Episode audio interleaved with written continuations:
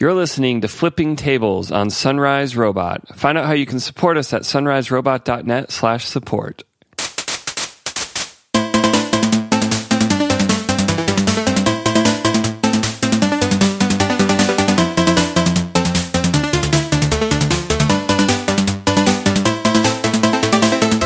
Welcome to episode 80. We're octogenarian now in Flipping Tables. I'm one of your hosts, Michael Edwards. And I am David Lyons. And today we have special guest, Matt Duncan. Hey, everyone. So, uh, Matt recently attended Gamescom, and uh, this actually happened last year on Flipping Tables number 28. He gave us a little report. So, we're going to kind of run that again and uh, give us some highlights. And I think the thing I'm most excited hearing about is the, the virtual reality, the Oculus Rift, and the Vive, and, and whatever else you had a chance to, to try out. So, do, do, maybe we should start there. Yeah, I mean, in general, this time I actually got to do some stuff. Like last year, I complained about lines being everywhere, and we were always late, so we always arrived with the with the general public there, um, although we were exhibitors. So this time we actually got to do some stuff, and the the things that were most interesting were definitely the virtual reality things. So I got to try the Oculus Rift twice, and then out of sheer luck, I actually got to check out the Vive, and um, this this was completely my first experience with with VR in general. Like I, from from the first time the the Oculus Rift was announced, I was like, I want to have this. I want to at least try this at first, but I want to have this. And now after this week, I or last week, um, I definitely want want an Oculus Rift in my house. So, I mean, people. I've seen videos. I've heard other people, but in your words, like, what's it like? Why? Like, what does it feel like? Is it is it cool? Um, it's definitely cool. So the first minute, um, so you, you, put it on, it's it's very comfortable. Um, the first thing you notice is there is definitely a noticeable screen door effect. Like still in the in the, I think what I tried was close to the consumer version. So there is definitely a screen door effect from the resolution. But I have to say that after a few minutes of gameplay, you don't really look at this. Uh, you don't really notice it anymore. You're focused on the game. So um, in my eyes, that's okay. And um, the thing is, the first minute that you play, so the first demo I tried was in third person, and the second one was in first person.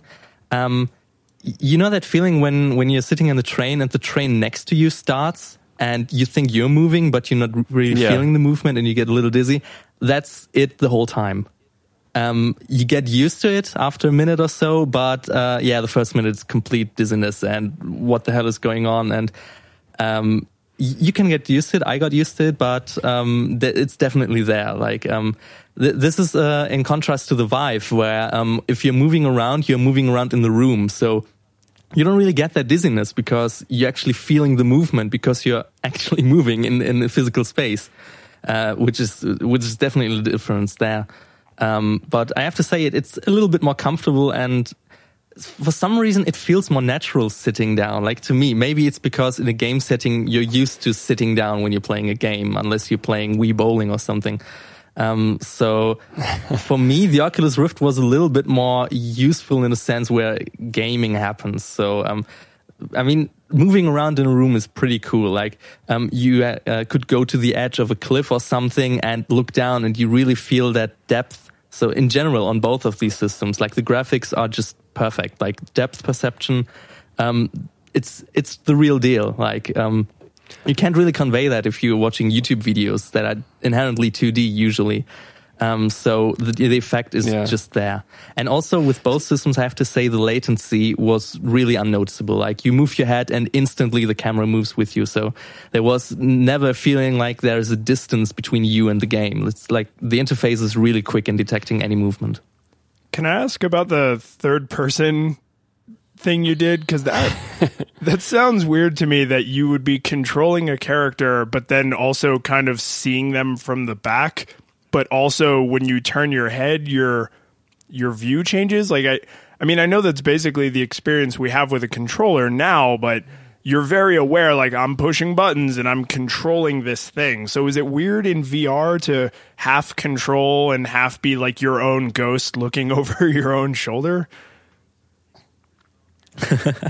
yeah, it was definitely strange. So the demo started, you were in, in, in, some glacier ice territory like Antarctica or something, and the, the screen fades in and you see this guy staying in front of you. And naturally, you're putting on an Oculus Rift, you think, okay, so this is like a comrade of yours. And no, you are actually watching yourself there. So the first moment you think you are in first person, although the guy told me before, yeah, this is a third person demo. I actually recommended me that.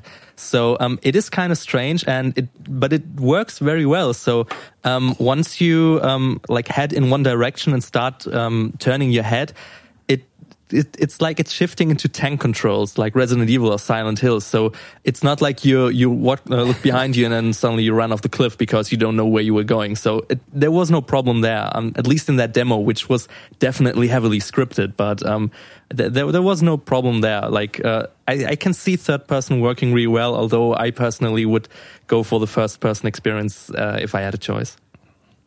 So with the you mentioned the depth experience. So would you definitely put this in another category than like a 3D movie or the Nintendo 3DS? Oh, yeah.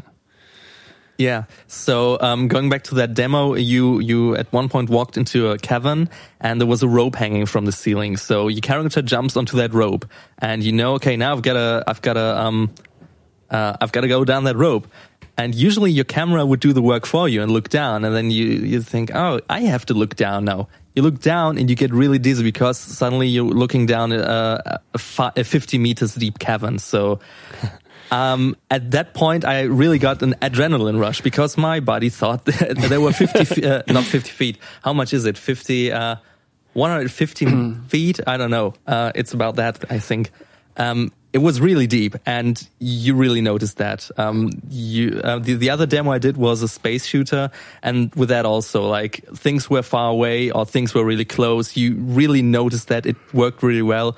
I think that it has to be really far away for uh, for the effect not to work because of the resolution limitation.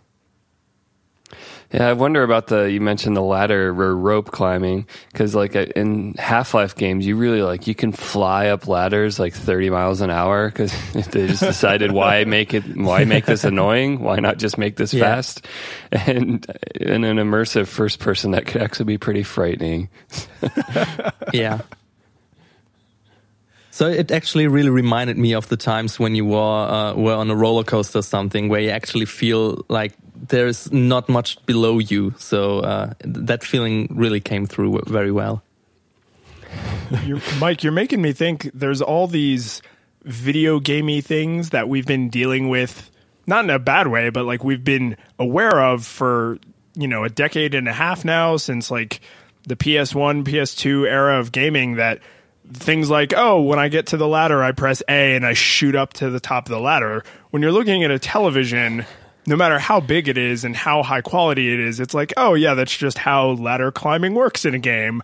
But if you had the ladder right in your face because it's a VR headset and you were like, okay, I'm going to climb this ladder. oh my God, I'm flying at a million miles an hour. Like that, that would not only would that be scary as hell, but it would be very, uh, it, it, it would kind of break that immersion feeling because you're like, well, that's not how ladder climbing it's works. It's just the psychedelic end of 2001 every time you climb a ladder. so, Matt, what would be your price ceiling? Would you buy one? Um, I think uh, so. They said that the Oculus would launch at a, launch at about 300 euro or dollars or pound or whatever. I think they're just going straight with 300 everywhere or around that price.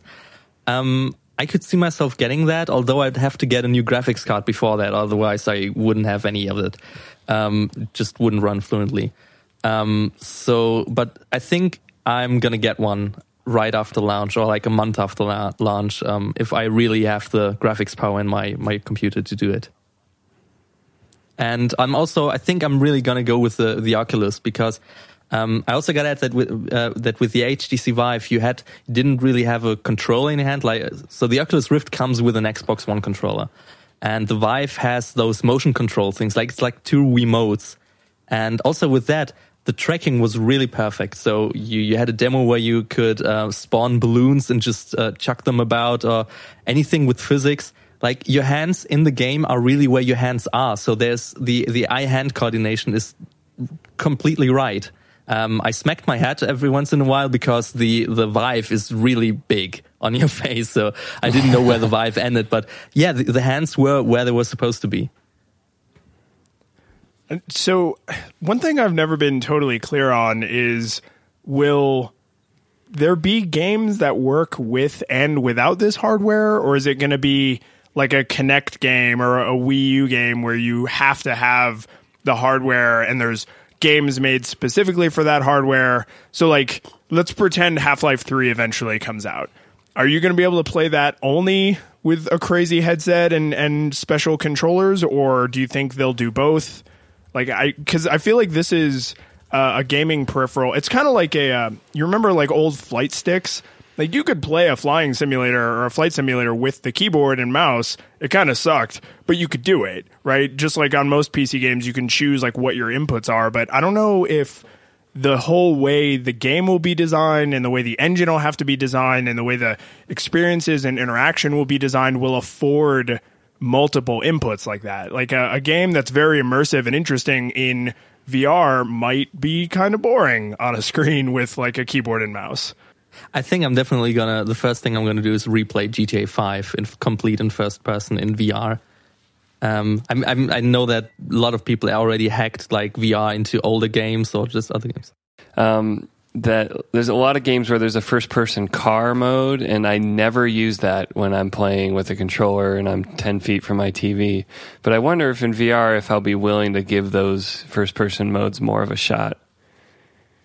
I think so. Um, with the with the space shooter I played, you were in the cockpit, and I think in a regular first person setting, there you wouldn't be able to see anything. But I got to say, uh, you um, you didn't miss any of it. Like when you were uh, chasing your enemies and shooting them down, you had complete control over your vision, and you had about uh, like almost 180 degree vision. So I think it worked very well. So this this could be the case where um, first person vehicles could be could be a thing then again. The only game I remember using uh, first person driving in for some reason was Ridge Racer. You guys remember Ridge Racer? For some reason, I just always drove in first person. Racer. exactly right. I for some reason I never ever used it in any other driving game. I hated it, but in in Ridge Racer for some reason it made me drive better. So Matt, did you get to check out any other games at Gamescom? Anything else of note? Um, I did get to play Metal Gear Solid Five. Um, it was fun. Like you felt under pressure because next to you was a guy who at first explained to you like the objective of the mission and some of the control schemes because the last Metal Gear Solid I played was three, so I didn't know how I was supposed to control this game. And of course I sucked because the way I play Metal Gear Solid is, oh, I got spotted, load save file. And I didn't get to do this there in the 10 minute mission. So um, I got spotted pretty early. I shot some guys down and before I was close to completion, uh, yeah, the time was over. So they huddled us up off this little stage and they didn't give us anything. I mean, it's Konami, but uh, no goodies, no giveaways, no shirts, no nothing.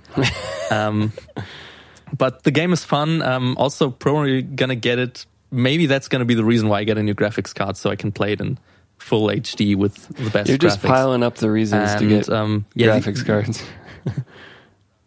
Yeah, I, I, need a new one. The last time I bought a new one was because of Final Fantasy XIV.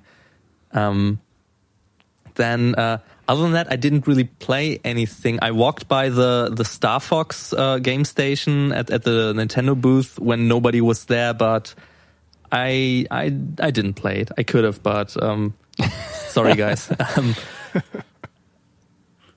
uh, and and yeah, and the other thing was just uh, I watched those twenty minutes, uh, twenty minute gameplay video of Deus Ex, the new one, and they actually gave you a little figurine. I, I think I posted that on Twitter, and a uh, little goodie there. So uh, instead of Konami, there I at least got something from Square Enix. Square Enix. I'm looking forward to that game. I, I really enjoyed the last Deus Ex. Yeah, it looks looks really good. Like a lot more flexible, and uh, you can actually do anything. And the combat, they they promised that the combat uh, was more valuable this time. So I'm probably still gonna sneak through everything, but um, it's good to know that once you're spotted, you can shoot everybody down. And just the same with Metal Gear Solid, I don't really have to reload my save file every five minutes. I never understood people who played Metal Gear and were like, "Oh, I'm like the big boss reward or badge or whatever you got, where if you beat it on the hardest difficulty without killing anyone, including any of the bosses, and you could never be spotted. I was like, yeah, it's a stealth game, and stealth is fun because it's an interesting challenge, but if you play a game like that, unless you're just an amazing video game player, the game you're really playing is like Reloading Simulator 2015. You're like, oh, I spend 90% of my time looking at the load screen. Especially for like Metal Gear Solid 4, which had the longest load times ever. Yeah.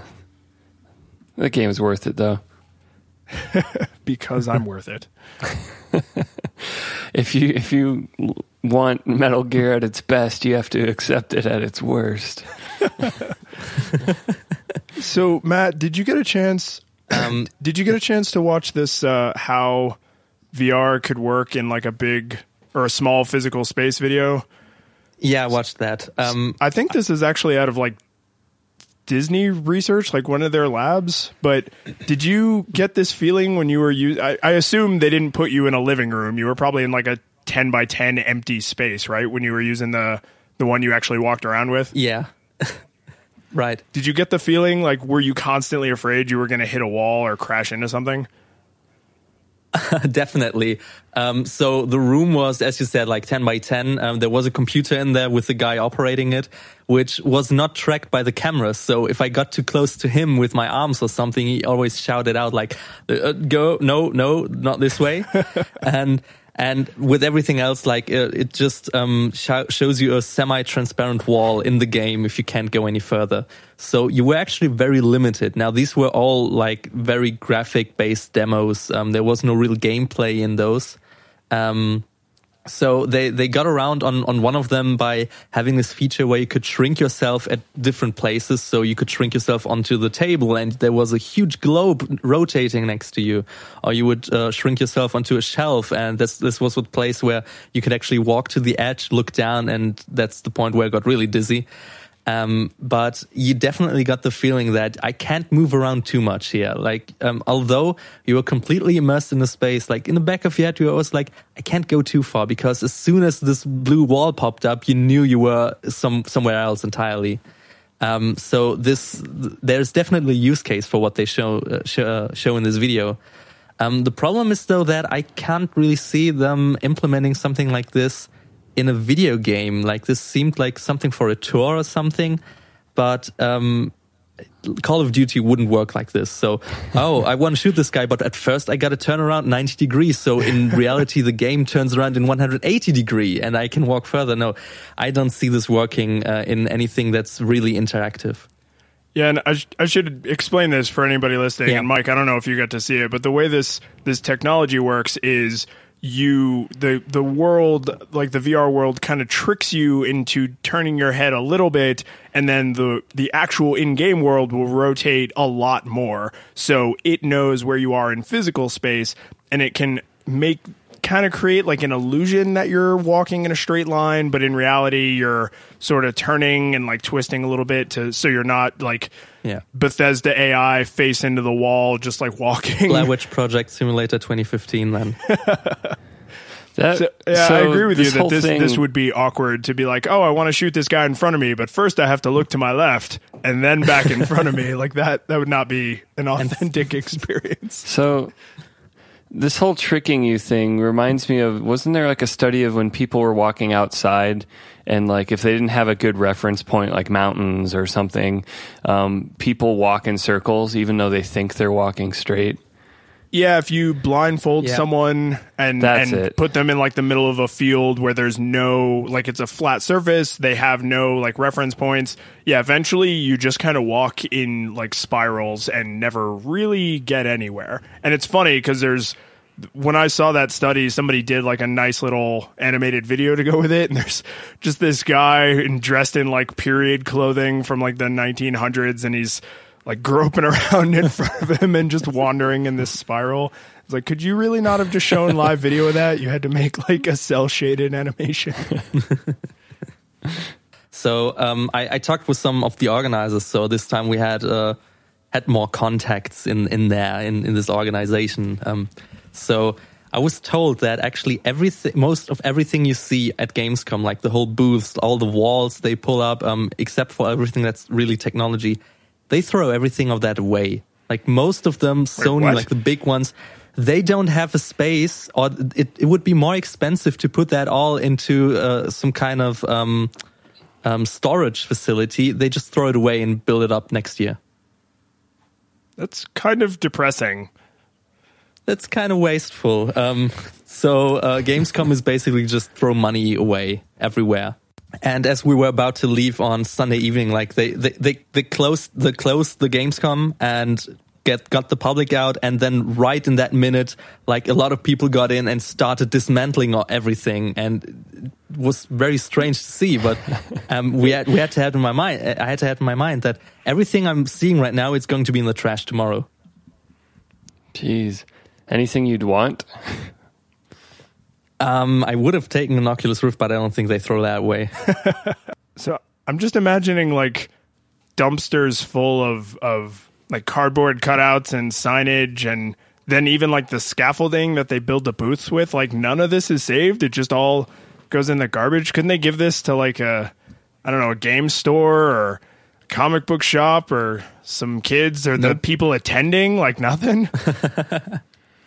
I mean, what do you want to do with a 10 by 10 wall that's completely blue, has nothing on there? I mean, if it shows the, the, this, this icon from, from Fallout or something, um, I mean, even then you would have to have the space for it. But I mean, I, I guess everything they throw away, it's not really useful for anyone other than the, the booth for next year. But as I said, I think it's just too expensive to put it somewhere because they're not using it the whole year and uh, just for one week. Maybe they at least recycle some of it. Like I'm trying to find a silver I lining so. here. I hope so. Well, I was told that most of it, not any, not not everything, but mo- most of it is definitely thrown away. Straight to the landfill. Yeah. And um, and I thought in general. So I, we talked about it last year that we didn't get to do anything, although we had exhibitor tickets. So this year we were f- there for five days. I got to do exactly five things in five days, always before the public got in. So we got in at eight, the press got in at nine, and then the public got in at ten. Um, so if you were to attend Gamescom, any of you, do not go on Friday or Saturday if you just have regular tickets. It's just no use. You can you can plan in advance to do one thing and one thing only, and after that you can look at stuff but not do any not do anything. So the best thing you can do is actually try to get a press ticket, which can't be that hard because as last year there were a lot of 12 year olds with press or trade visitor tickets. it can't be that hard to get them. Um, which is always the reason why I was in line for anything I wanted to do before 9 a.m., before those 12 year olds came. And there were a lot of them. Um, so really try to get a press ticket or something or trade visitor. If you're studying anything that has to do with computers, um, I think you're eligible for a trade visitor ticket. Um, the the any, anything else you can do is just uh, go to eBay and have a lot of money because some people are always selling those tickets for a lot of money. Uh, the old, the which old, actually just the old black you- market. Yeah, it actually just gives you one hour um, head start. So um, you have to know how much that is worth to you. Like you can line up at something and be in there um, when they open up, but the rest of the day you're like anybody else. Like there, there, there are fast lanes, but those are just for VIPs. Vips. So the, I mean, for you, like you were an exhibitor, and there's lots of neat stuff you're seeing that you might not end up owning, or you're trying to make a decision about it. But for a general attendee, like I don't know, I've I've never been to an event quite like this, not at this scale, and my gut reaction is I will probably never go to one because I don't entirely see the point. Like with E3 and any of these big conferences where they show like gameplay footage, I'm like, yeah, I can watch that on my computer at home the next day, and it's virtually an identical experience. Like, unless you're getting hands on time with Yeah. something, which from the sound of it is virtually impossible, then I don't know why people would cram into these little rooms to look at images on a screen when it's like you have screens at home. You can look at images on those screens. Yeah, right. Um, it's it's it's just that. Like you you can run in at the. I mean, they were really literally running. The the time where I waited for the HTC Vive, which was luck, as I said, because they were completely booked out. But they had some spots for the first few there, and yeah, I was there at eight in the morning. Like it it was nine a.m. and people came running through the hall towards Hall Nine, where the big stages were, like Nintendo and and Fallout and all that they were just running like there was a line behind them. and it's it's really crazy. But this is the only way you get to do something there. And afterwards, like at the regular opening times, if you want to do anything really exciting, you have to wait like one, two, or three hours minimum. It's absurd. So if yeah, I mean, if if I wasn't an exhibitor, I definitely wouldn't wouldn't go anymore. I got to be honest. Like it's it's the same uh, from from the first games convention back in 2004 it's just the same thing. Everything you can see you can see on the internet and sometimes a few days in advance sometimes a few days later. But if you want to do something you can only do really you can promise yourself to do one thing. And afterwards i'm going to promise you you you want to go home. So uh, pack your 3ds sit down in line and play your game and wait until it's it's your your turn to have 5 minutes of fun and what does it cost to get into this? Just curious. Um, it's not that expensive. Um, so if you're a student, I think it's just nine euro or something around ten euro. If if you're not a student or you don't get uh, uh, any bonus or something, it's around 15 euro. So it's not that expensive. Yeah, that that actually makes a huge difference because yeah. going somewhere and like people watching and just enjoying being surrounded by people who love the same stuff that you love for I don't know what that converts into in dollars. So let's just stay nine euro. Like that yeah, is a little bit more understandable. If it was like a hundred dollars to get in there, I'd be like, no, no. Well, usually the game developers conference is at the same time in, in another part of the of the center, but um, I think those tickets are in in the hundreds. Like they're definitely three dig- digits there. I think 100 200 dollars or something. But I mean, that's a professional event. Like, if you're there, you really have a reason to be there. But for Gamescom, it's just a big marketing and commercial thing. So this is probably the reason why they don't really care that people don't really get to do things. They just want people to see their things. At least they're charging appropriately for the privilege to look at an ad or a blue wall that says Fallout on it. yeah, and then they always giving out those goodies, which are aren't really exactly goodies. Like this year, the, the thing was um, really big bags with um, Final Fantasy 15 on the side, like a logo and some screen cap from from a trailer or something. Like huge bags. They were bigger than the than the people that were carrying them sometimes. And there was, as I was told, there was nothing in there. You were just given that bag for, I don't know, doing, I don't know if they even did something to get those. So they were just walking around with those ads under their arms with no purpose. like there's nothing you put into those because un- unless you go into the, the merchandise uh, um, section, you're not getting anything at Gamescom. You're not buying anything. So why have those huge bags other than carry around the, the advertisement for Final Fantasy 15? That's exactly it. Well, it's always nice to get these annual reports out of you, and uh, maybe uh, in 52 more episodes, we'll, we'll get another one if, if Gamescom stays alive and doesn't yeah. change itself to GamesCon or or QCon. I don't know if we're going to be exhibitors again next year. Um, if we're not going to be, then we'll probably have a way to get some press tickets or something. So it's safe to say I'm probably going to attend next year, but not five days in a row again. Like that was really exhausting. All right, Matt. Well, thanks for your report, and uh, we'll we'll dismiss you now from the podcast, and we'll, we'll see you, you know, next year. All right, thanks. I, I got some work to do anyway. Thanks, Matt. All right. Bye. Uh, Gamescom. So back to the regular show, we got some follow up, and uh, looks like uh, you included here uh, another, yet another savings app. So tell me about Digit. Yeah, it's I'm I included this because I think it's interesting that these this market apparently is taking off, like this automated save money for me. What I think is weird about Digit and why I just wanted to give it a little mention is uh, you interact with it like largely through text messaging. And I think I made a joke the last time we talked about this. Like, you wouldn't do contracts and financial transactions over Twitter. And this feels also kind of like that. Like, I mean, they have an app and it shows you like how much you're saving and how much you've saved since you've joined and all these like statistics to make you feel good about yourself or bad about yourself if you're not doing enough work. But the idea of texting this number and being like, hey, Digit, can you put $20 into savings? And then Digit is like, sure can. $20 moved into your savings account. Like that seems weird. Like I don't need that interaction to be humanized. I'm perfectly okay putting numbers into a box and seeing that the the the numbers moved from, you know, the left box into the right box. Like I don't really need that to have a human social feeling. So I, I don't know.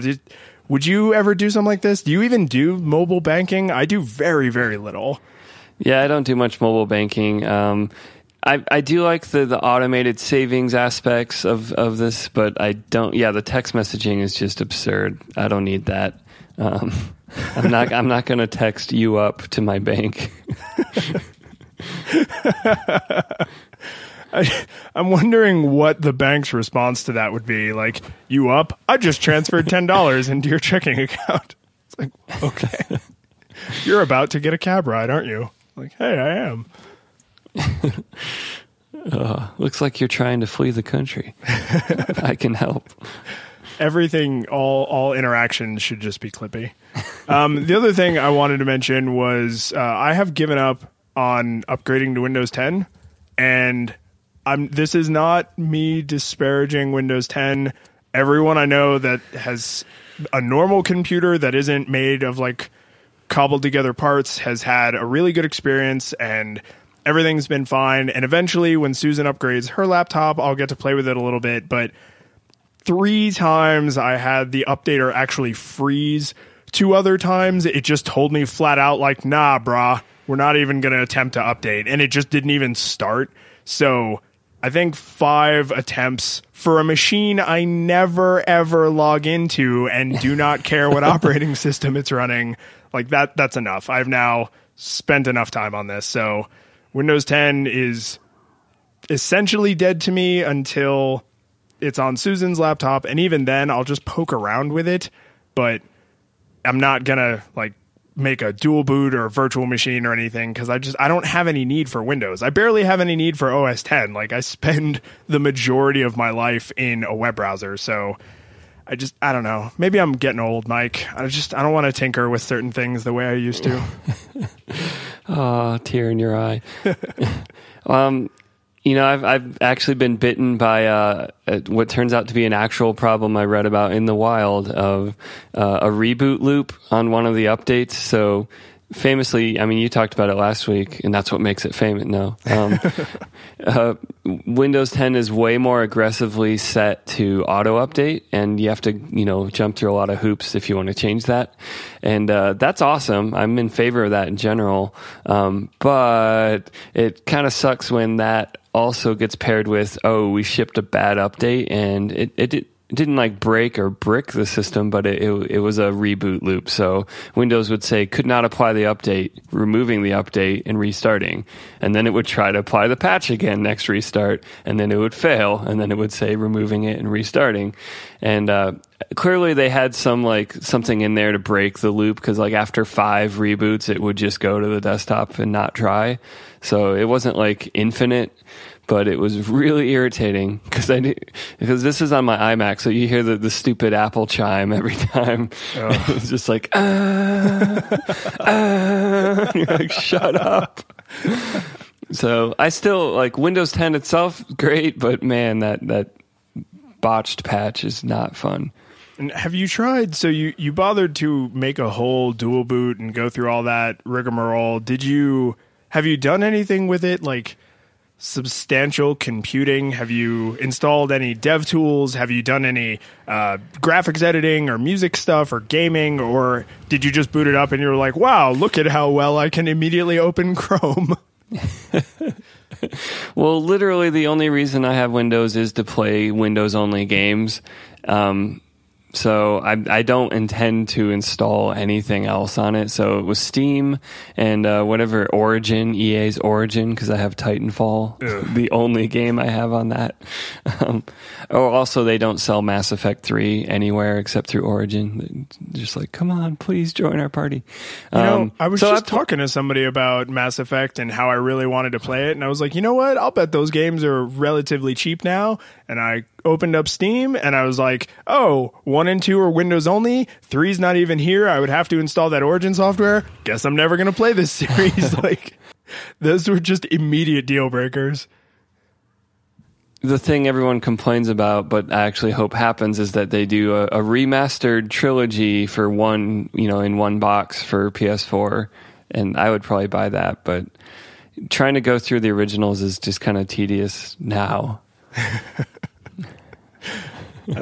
I love how a game can receive such critical acclaim, and then just a few years later, it's like, oh my god, this is so, oh my god.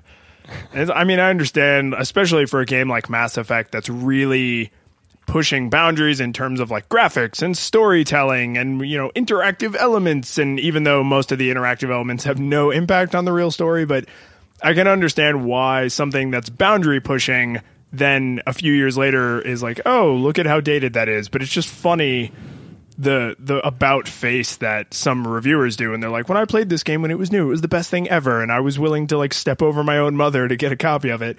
Now I wouldn't download it for free, even if they removed Origin and the game played itself for me.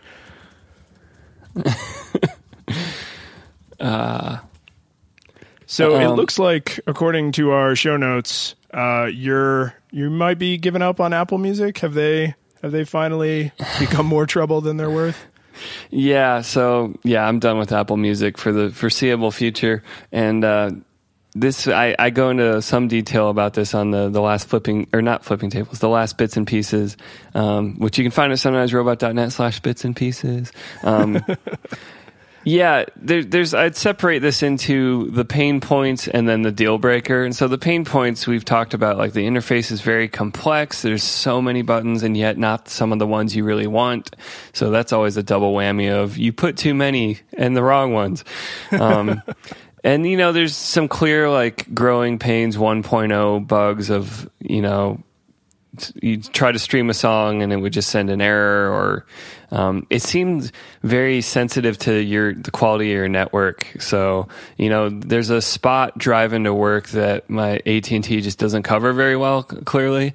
And uh, if I try to switch songs or change anything during that little gap it's just like get ready to wait a few minutes until you can hear songs again. And that's irritating. That is so annoying.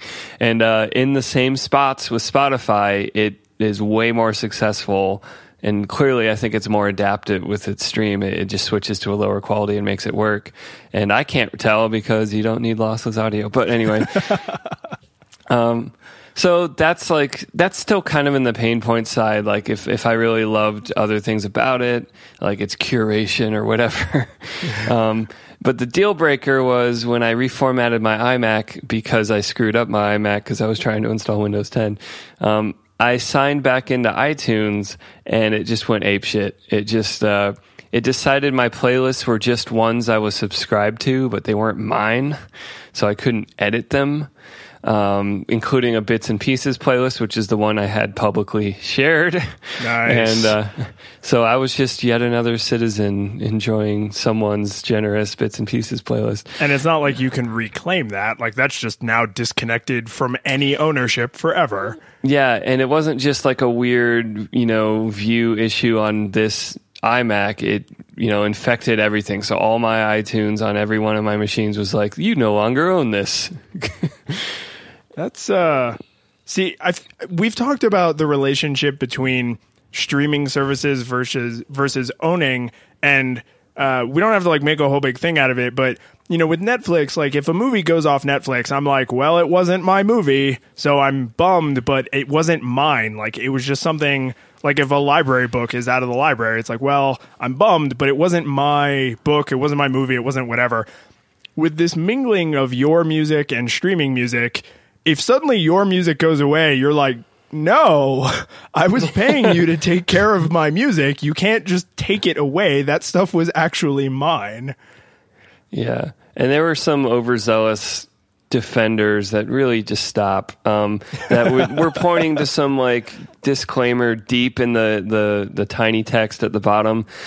But then the reply was, but look at the tagline right under. It says your music everywhere. it's like, I don't care what the fine print says. They just advertise that your music would be everywhere. It's a reasonable expectation that then your music will be everywhere.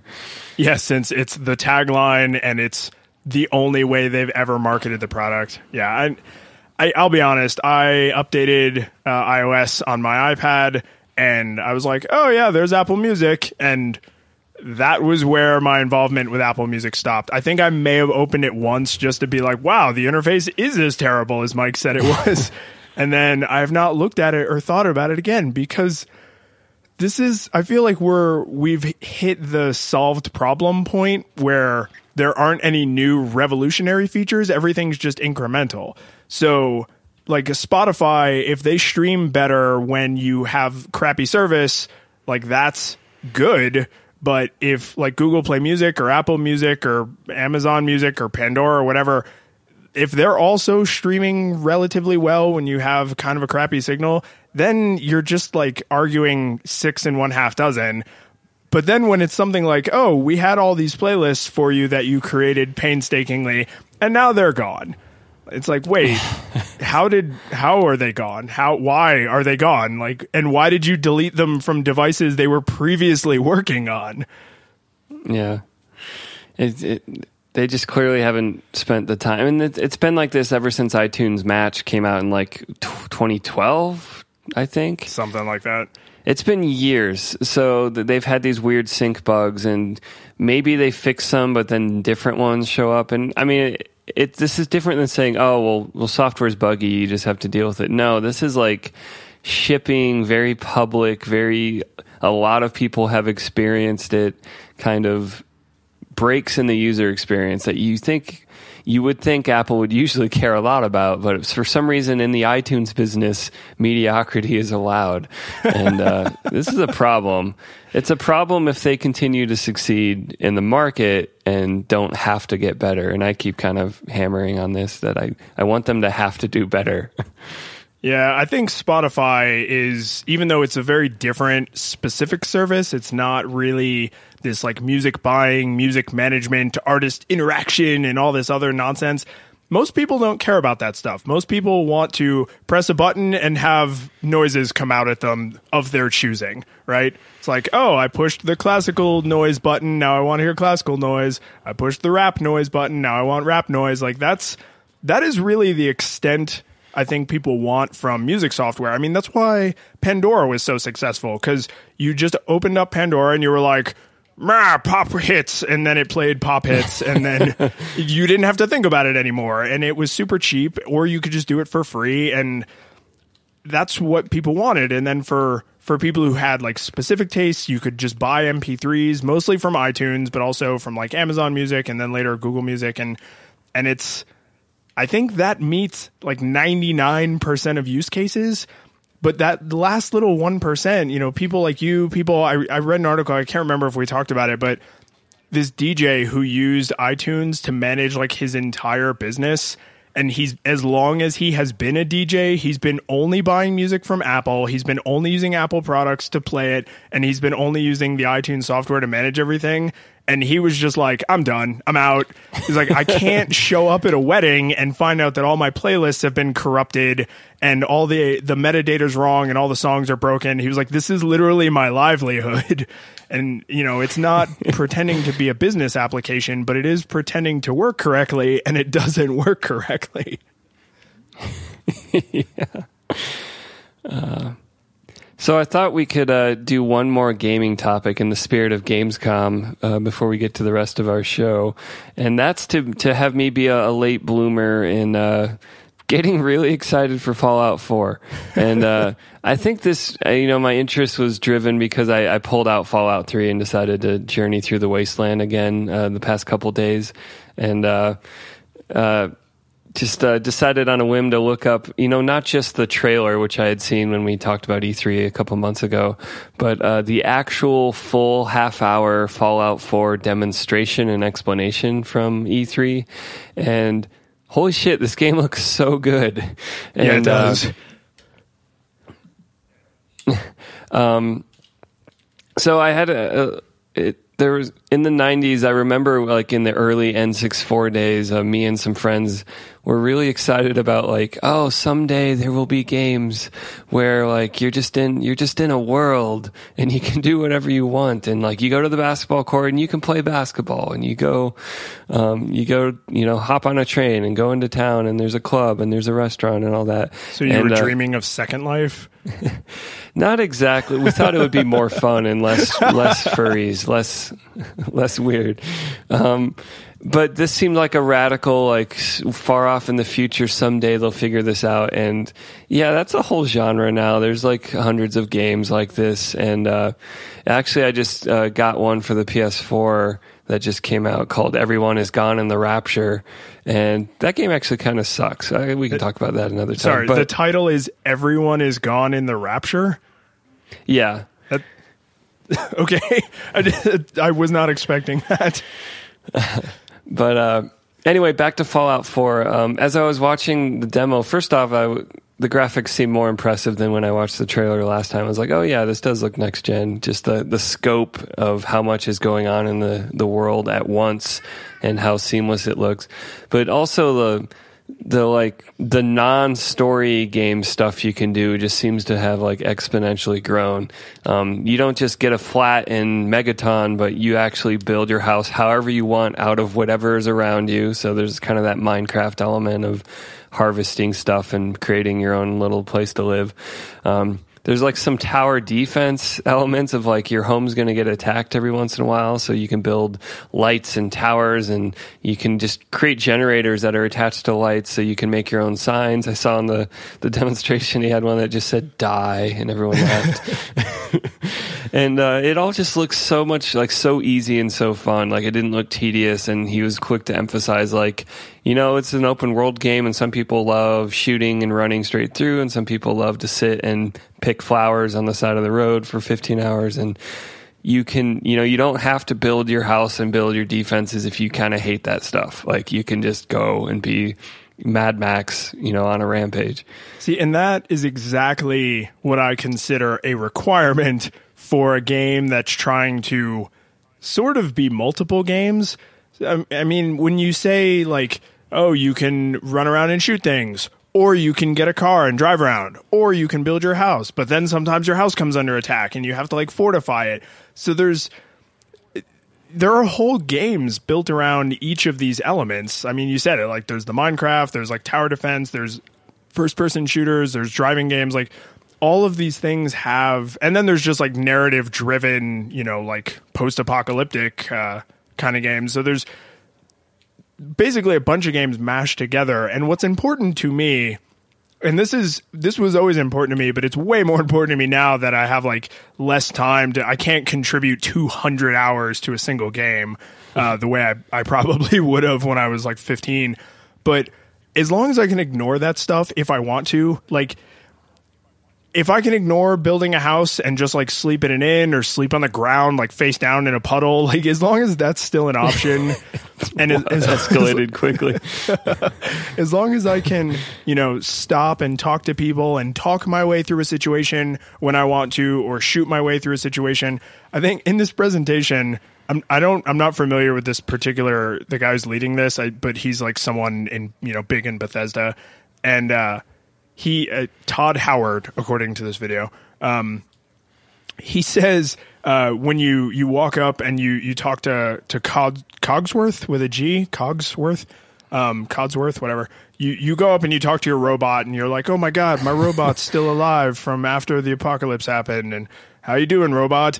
And uh, Todd cuts in and he says all of the conversations are dynamic, so you can have a conversation. You can branch off into multiple conversations. You can walk away in the middle of, of the conversation, or you can shoot them in the face. and and I think like he he was talking so subtly about like the game's engine that when he said that last part, there's this like pause, and then you the audience kind of like all at once realizes like, did he just say you could shoot your robot in the face? And that's kind of like if you ever played the old Fallout games, you actually had to enter and exit conversations and like if you accidentally started a conversation with someone you would be like uh because then you had to wait until you were at a point where you could back out of the conversation It was like uh, when people toast and they're like, "I want eye contact while we toast." It was like this intense like zoom into their face, and you are locked in. Here's what you're doing. Yeah it's it's it it takes you out of it a little bit because you have this like unlimited freedom. And i understand this you know at the time it was a limitation of the technology but once those limitations are in place long enough they become almost like expectations like this is how games behave. So i was really happy to see that they they were like yeah you can basically do whatever you want. You can play the game in the way you want to play it. We have these other elements for people who want to play them, but we're not going to force you into using them. You know, you can party with people, you cannot party with people, you could shoot everybody, you can, you know, be Mr. Nice Guy. Like this was in so in Fallout 1, the the original way back when, uh, you could actually talk your way out of the last boss. So the last boss was this mutant who was trying to make everybody into a mutant, and you could tell him uh, you're a bad person and you need to stop. And if your persuasion skills were high enough, you could actually convince him to kill himself. So you could finish the last fight, you know, the the big boss without ever drawing your gun or firing a shot. And then in Fallout 2, there's the like the conclusion of the story which you can either shoot the guy in the face or you can talk your way out of. But then when you're leaving the compound that he's in, there's a battle you have to fight. So no matter how much you've been doing the game as like this charming barterer and you know scavenger and like you don't get into conflict, you have to be prepared for that fight otherwise you cannot beat the game. And it, I remember as a kid being like, "Oh, sometimes I want to play the like chatty persuasion diplomat and like that's not really an option now because I have to be strong enough to wear good armor. I have to have high enough, you know, gun skills that I can actually land hits on the boss. Like it it sort of felt like it removed a lot of control from the player. Yeah. So you're going to build like a crazy mansion? Uh, I don't know. We'll see how much fun it is and, and how much how gated the, the premium materials are. Um, but he also made a point to emphasize like where they're not freemiuming this stuff. Like you can just do it in the game. And uh, this is also when they unveiled their Fallout Shelter mobile game. Um, which I tried on iPhone this summer. I think when it was around InstructureCon, it came out. Um, yeah, because that was when E3 happened. Um, but like he was very clear, even on this mobile game, which looks really good. If you haven't seen it or haven't played it, um, you should throw it on your iPad. But it's it's like a 2D like side view of uh, like a cross section of a vault, and then, so you can see all the rooms and you know they're.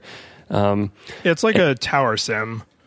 Yeah, yeah, exactly. And uh, but it looks like they they really put time like polishing this into like a f- completely good game that would be worth five or ten dollars as a mobile game, and they're just giving it away for free. But even there, like Bethesda, good guy Bethesda, were just like, yeah, we're you know while there are some in-app purchases, they this is not designed to you know annoy you until you pay to win. Like this is not you know this is designed to be really fun, and there's just some you know stylistic extra things if you care that you can pay for, but you don't have to. So you know you build something, it's built immediately. There's no like wait five minutes or pay now. um, because yeah, that, I I hate that stuff. Like every time I, f- I see a free game, immediately I look: Are there in-app purchases? Okay, never mind. Not even going to install it. Um, Tab closed, did not install. yeah, yeah, pretty much. Um, so yeah, I mean, Fallout Four looks so good, and I, I'm just more excited now than before, and so that's why it's suddenly a topic I wanted to talk about. Um, I, I will definitely uh, buy it when it comes out this fall, this November.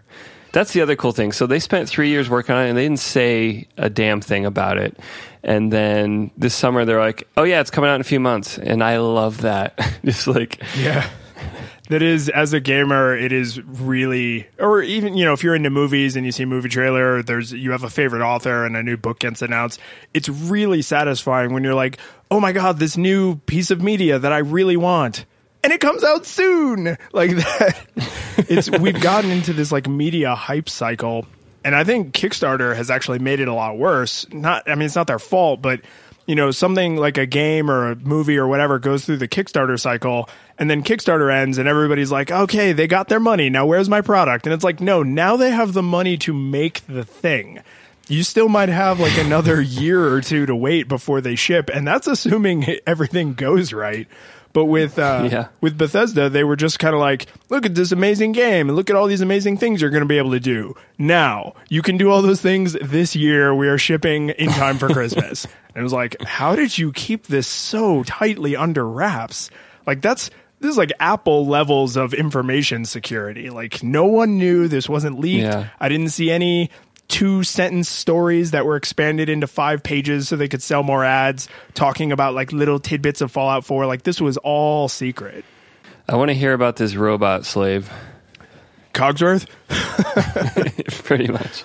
So this company, Jibo, and that is actually how it's pronounced because they have a little video on their homepage that I watched. Uh, they made uh, what kind of looks like a desktop fan or like a humidifier. Like it's about you know maybe about a foot tall, and it's it's got three little motors so it can like kind of turn and actuate and look at you. And I say look at you because it has this camera built in on like you know about where like an eye would be and then the whole like face of it is this big screen and this video is talking about like how you can make this thing part of your family? And what if technology wasn't just a tool but a partner in your life? And i mean it's very you know future sci-fi aspirational. The future is now. And I don't think that that's a bad thing. Um, I do think the script for this video maybe should have gone through a second round of editorials because, or, or, or editors rather, because in the beginning, uh, they show like the house and the car and the toothbrush, and the narrator says, These are your things. And then it shows a picture of a family on like a fireplace mantle, and it says, But these are the things that matter. And I'm just like, Did you just call people things? And then the very next thing they do is say, Jibo is somewhere in between. And I'm like, so your own product is like kind of important, but also kind of just garbage that's in my house. Like, I don't know. It felt like super disjointed. Like, I knew what they were going for, but I felt like they just kind of missed the mark. But the whole point, really, like once you watch the whole video, and then the the founder of the company, this this woman, I can't remember what her name is, but she comes on at the end to like say why she started the company, and they want to make this thing not just a little assistant like Amazon Echo style where you can just ask it questions, but they want it to interact with you more like a Fallout style like handy robot. Like it asks you questions like, "Oh, you just walked into the room. Hey, did you know you have a voicemail? Do you want me to play it for you?" So like it it initiates interactions and this is one of those things where I'm like, yeah, in the video it looks amazing, but we've been burned so Yeah. many times by stuff like so this. the the founder is a a pioneer of social robotics and MIT professor Cynthia Breazeal.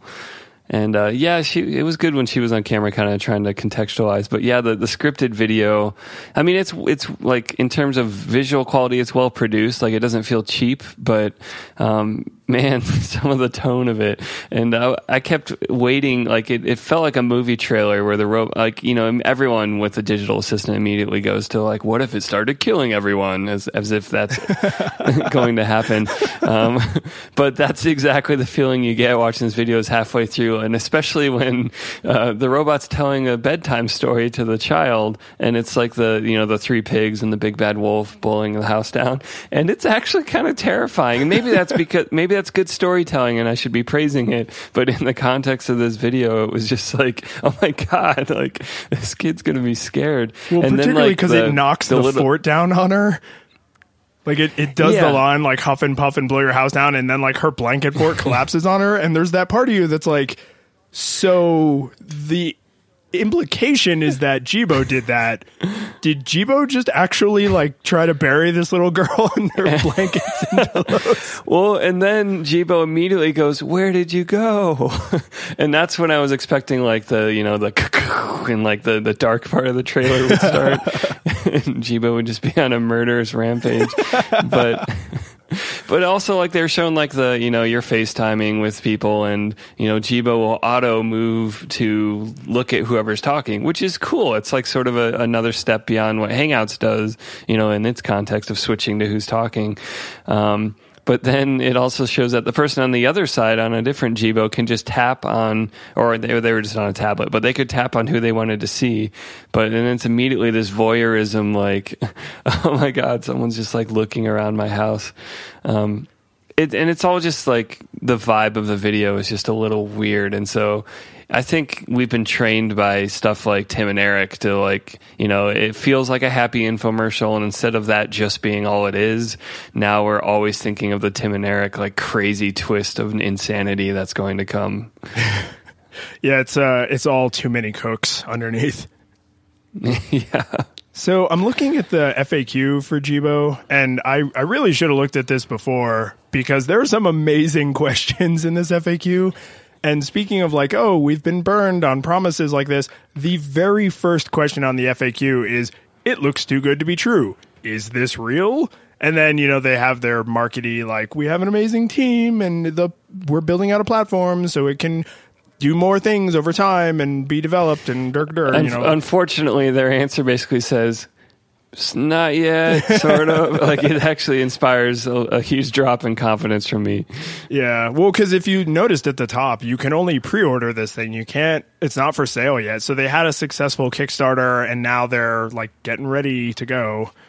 And I mean, this is the we've talked about Kickstarter before, you and I, but it's you know, a successful Kickstarter does not mean I can go to Best Buy or Toys R Us or, you know, whatever and pick this item up off the shelf. It means they have the money to attempt to make the product a reality. So that's why this idea of using Kickstarter as like pre-order platform is kind of misleading to the public and using it as a uh, like this long promise like a bunch of people have made Kickstarters for perpetual motion machines and it's like, well, obviously that's not going to happen. And if it does, like, you can have all the money because you will have solved a very serious problem, but you should probably deliver first.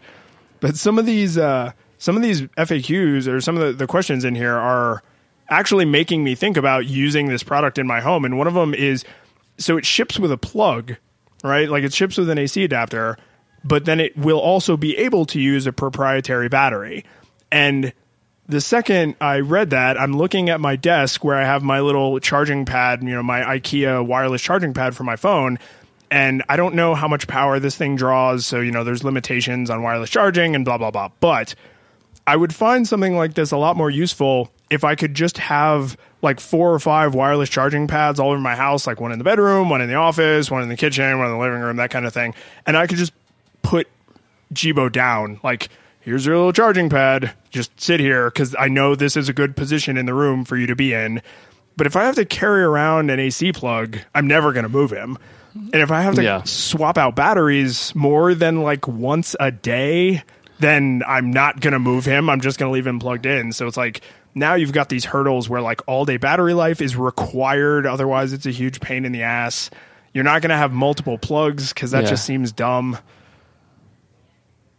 Yeah, this is something that we noticed about the Amazon Echo ad is like the family just had it in every room, and they they kind of cleverly didn't show that it had to be plugged in, and yeah, so it was like no one they, ever picked it up and moved it. Yeah, did they buy ten Echoes? Are they moving it just all day, carrying the Echo around? I, I am I so I'm not going to go through this whole list, uh, but there is one on here that I just find frustratingly confusing, which is is Jibo a male or female? And the answer is Jibo is gendered male. And I think the correct answer to that should be it is a robot. Like yeah. Like why gender is a social construct. yes. Why yeah, there's there's like sex, like the way you are genetically born, and then there's the social construct of gender.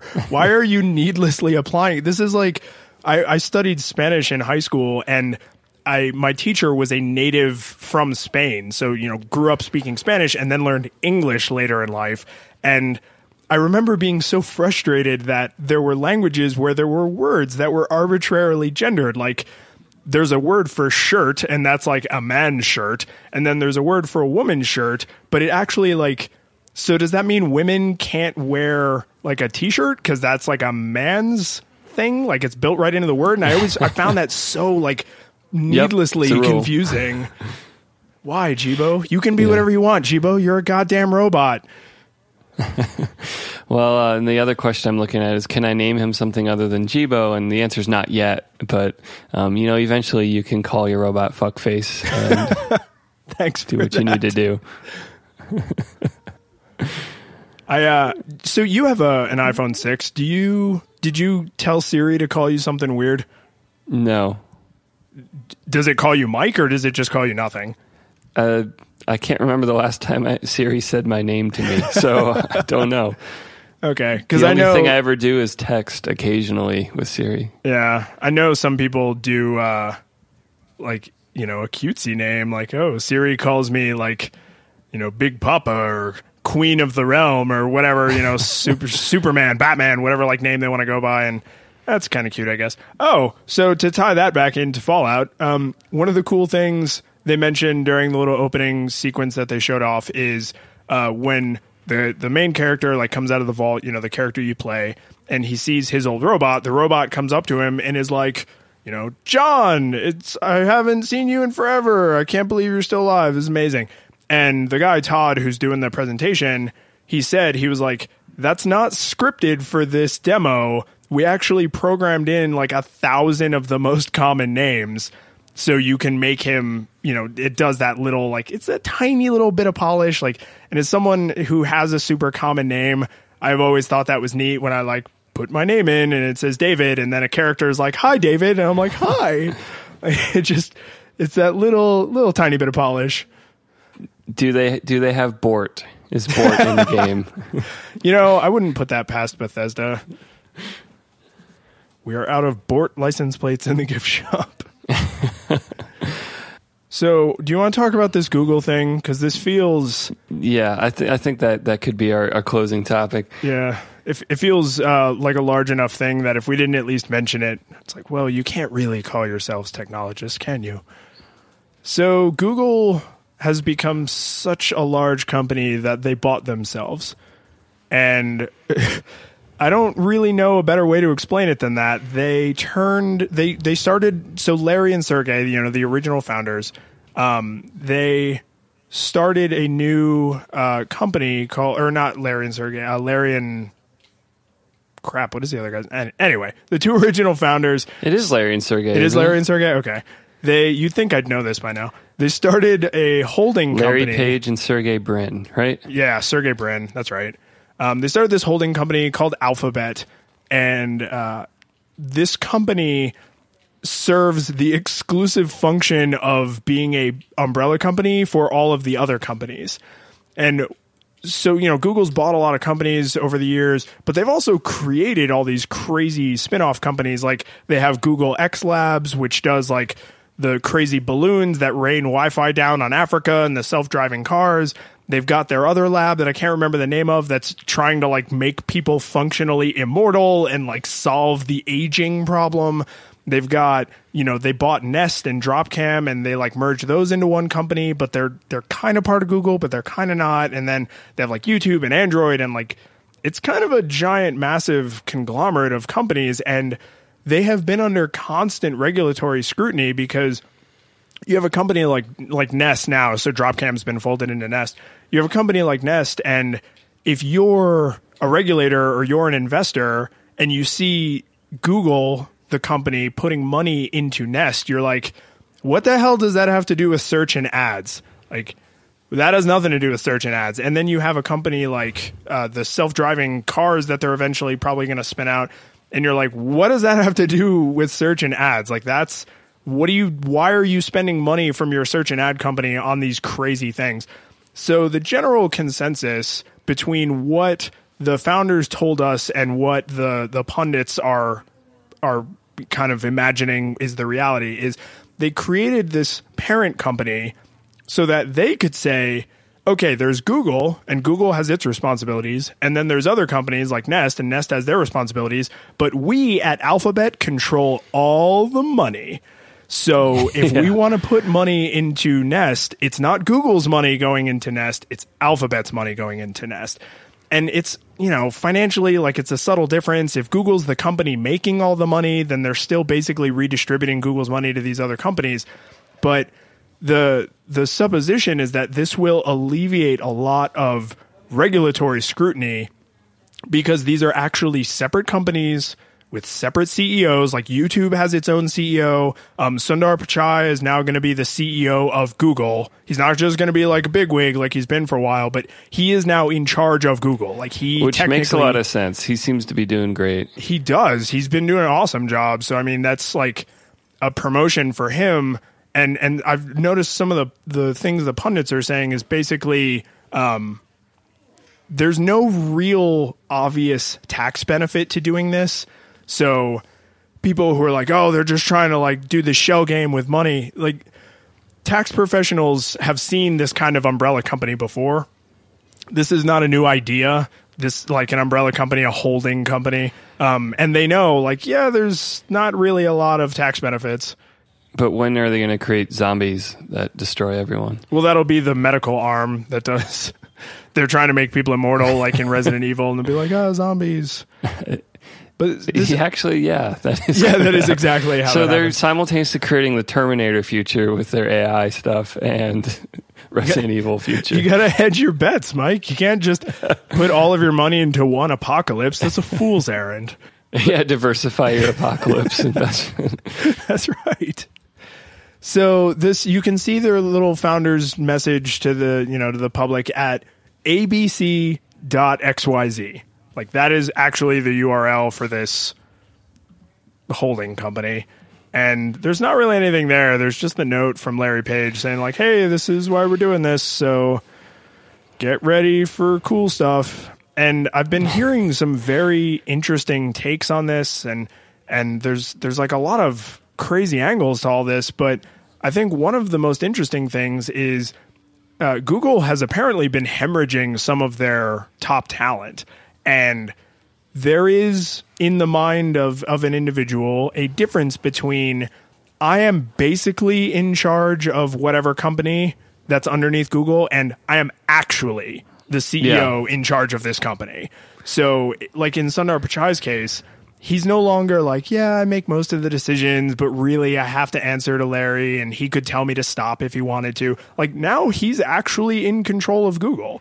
And yeah, I mean there's social pressures and uh, you know influences and blah blah blah, but I mean generally speaking at the end of the day, he's like in charge of Google. Like he now runs the company.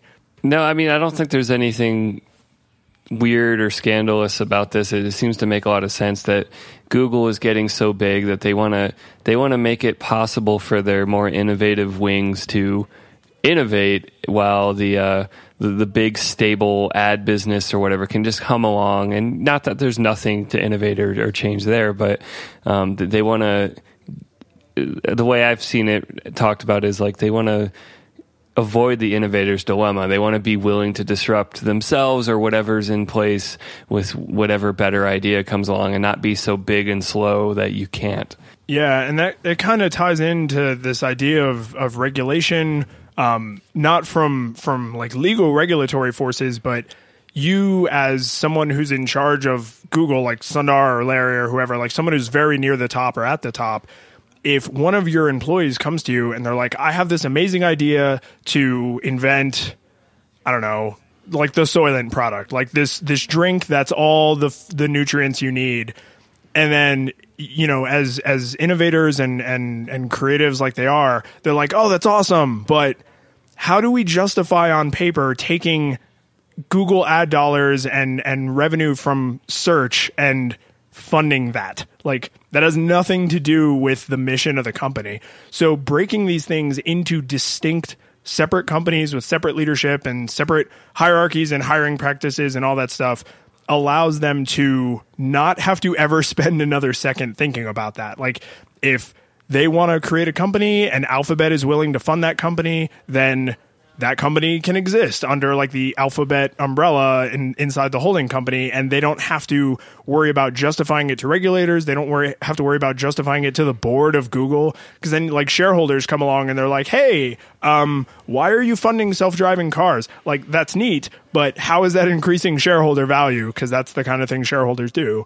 And this just cuts all of that out and allows them to basically say you know how we have virtually unlimited money? We want to try and do smart things with it.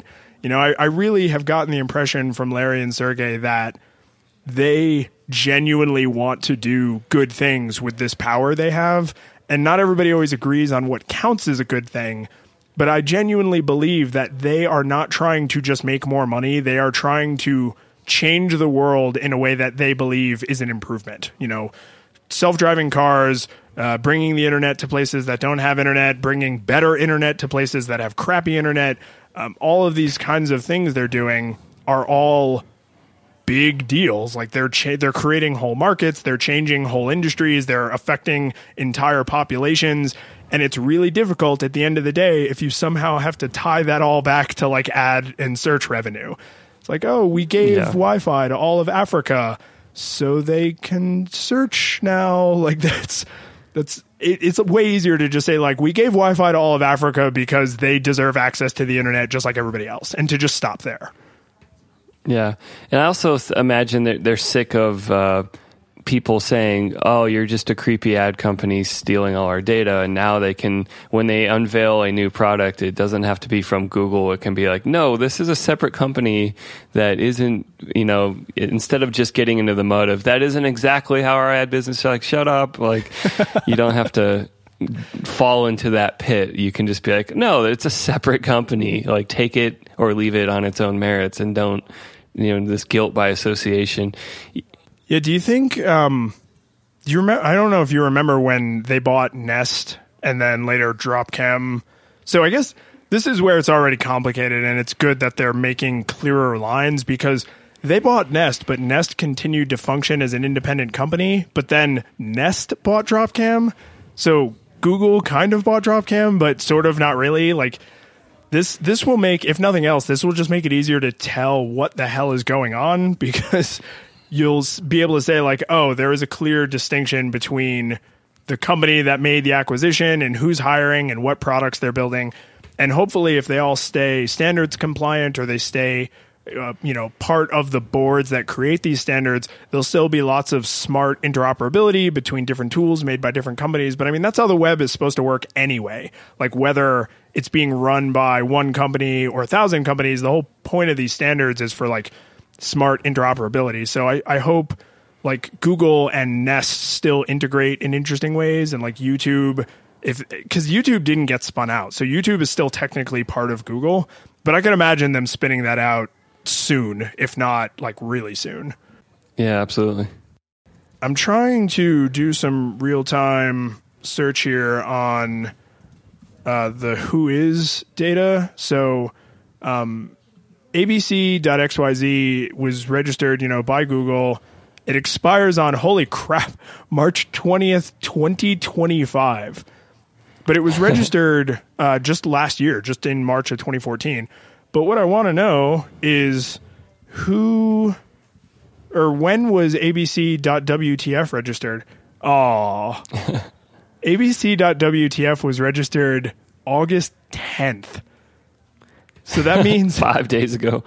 yeah, not As- just five days ago, time. but right when the announcement was happening. So, uh, if you did not get a chance to go to abc.wtf, it directly redirects you to Bing. Like, it just it brings you right to Bing. So I'm wondering, did Microsoft actually go out and register? Because you know the the privacy's turned on. I can't see who registered it.